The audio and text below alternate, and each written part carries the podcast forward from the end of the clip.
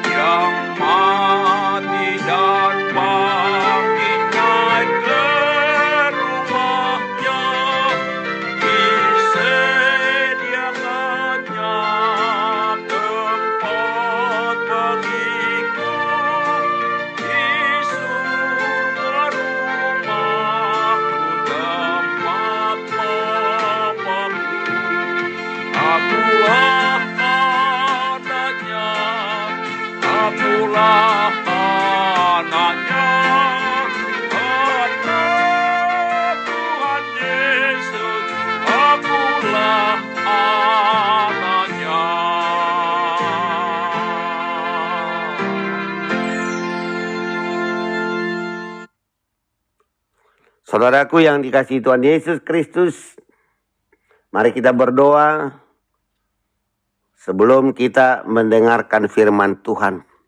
Allah Bapa di sorga yang kami sembah, yang kami puja, yang kami muliakan. Kami bersyukur karena kasih setiamu yang menyertai memelihara kami dalam seluruh kehidupan kami. Kami Tuhan rindu untuk mendengarkan firman-Mu karena firman-Mu nasihat pedoman kekuatan dalam menjalani kehidupan Urapi hambamu dalam menyampaikan isi hatimu. Berfirmanlah engkau Bapa kami siap mendengar dalam nama Yesus Kristus kami berdoa dan bersyukur. Amin. Saudaraku yang dikasih Tuhan Yesus Kristus, firman Tuhan yang menjadi renungan kita di pagi ini tertulis di dalam 1 Yohanes 5 ayat 20. Demikianlah firman Tuhan. Akan tetapi kita tahu bahwa anak Allah telah datang dan telah mengaruniakan pengertian kepada kita supaya kita mengenal yang benar dan kita ada dalam yang benar di dalam anaknya Yesus Kristus. Dia adalah Allah yang benar dan hidup yang kekal. Demikianlah firman Tuhan. Adapun tema mengenal Allah yang benar dan kekal. Saudaraku yang dikasihi Tuhan Yesus Kristus, kita telah merayakan Natal. Peristiwa ketika Allah berinkarnasi menjadi manusia. Kiranya melalui Natal tahun ini kita bisa semakin mantap mengingat, mengimani bahwa Yesus adalah Allah yang telah datang ke dunia dan mengaruniakan pengertian kepada kita sehingga kita mengenal Allah. Itulah ajakan penulis surat Yohanes melalui ayat hari ini. Rupanya di antara jemaat penerima surat ini masih ada yang ragu-ragu tentang keselamatannya. Karena itulah penulis surat Yohanes menegaskan bahwa kita orang percaya berasal dari Allah.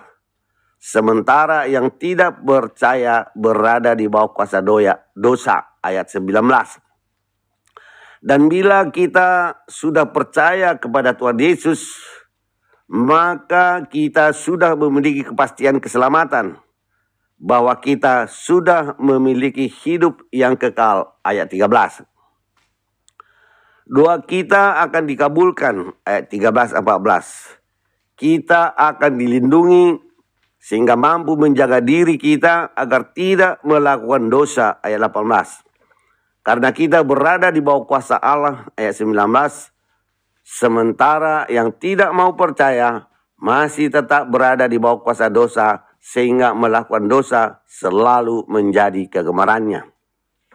Saudaraku, dan bukan hanya itu, dengan beriman kepada Yesus, maka Yesus akan membawa kita kepada pengenalan yang benar tentang Allah.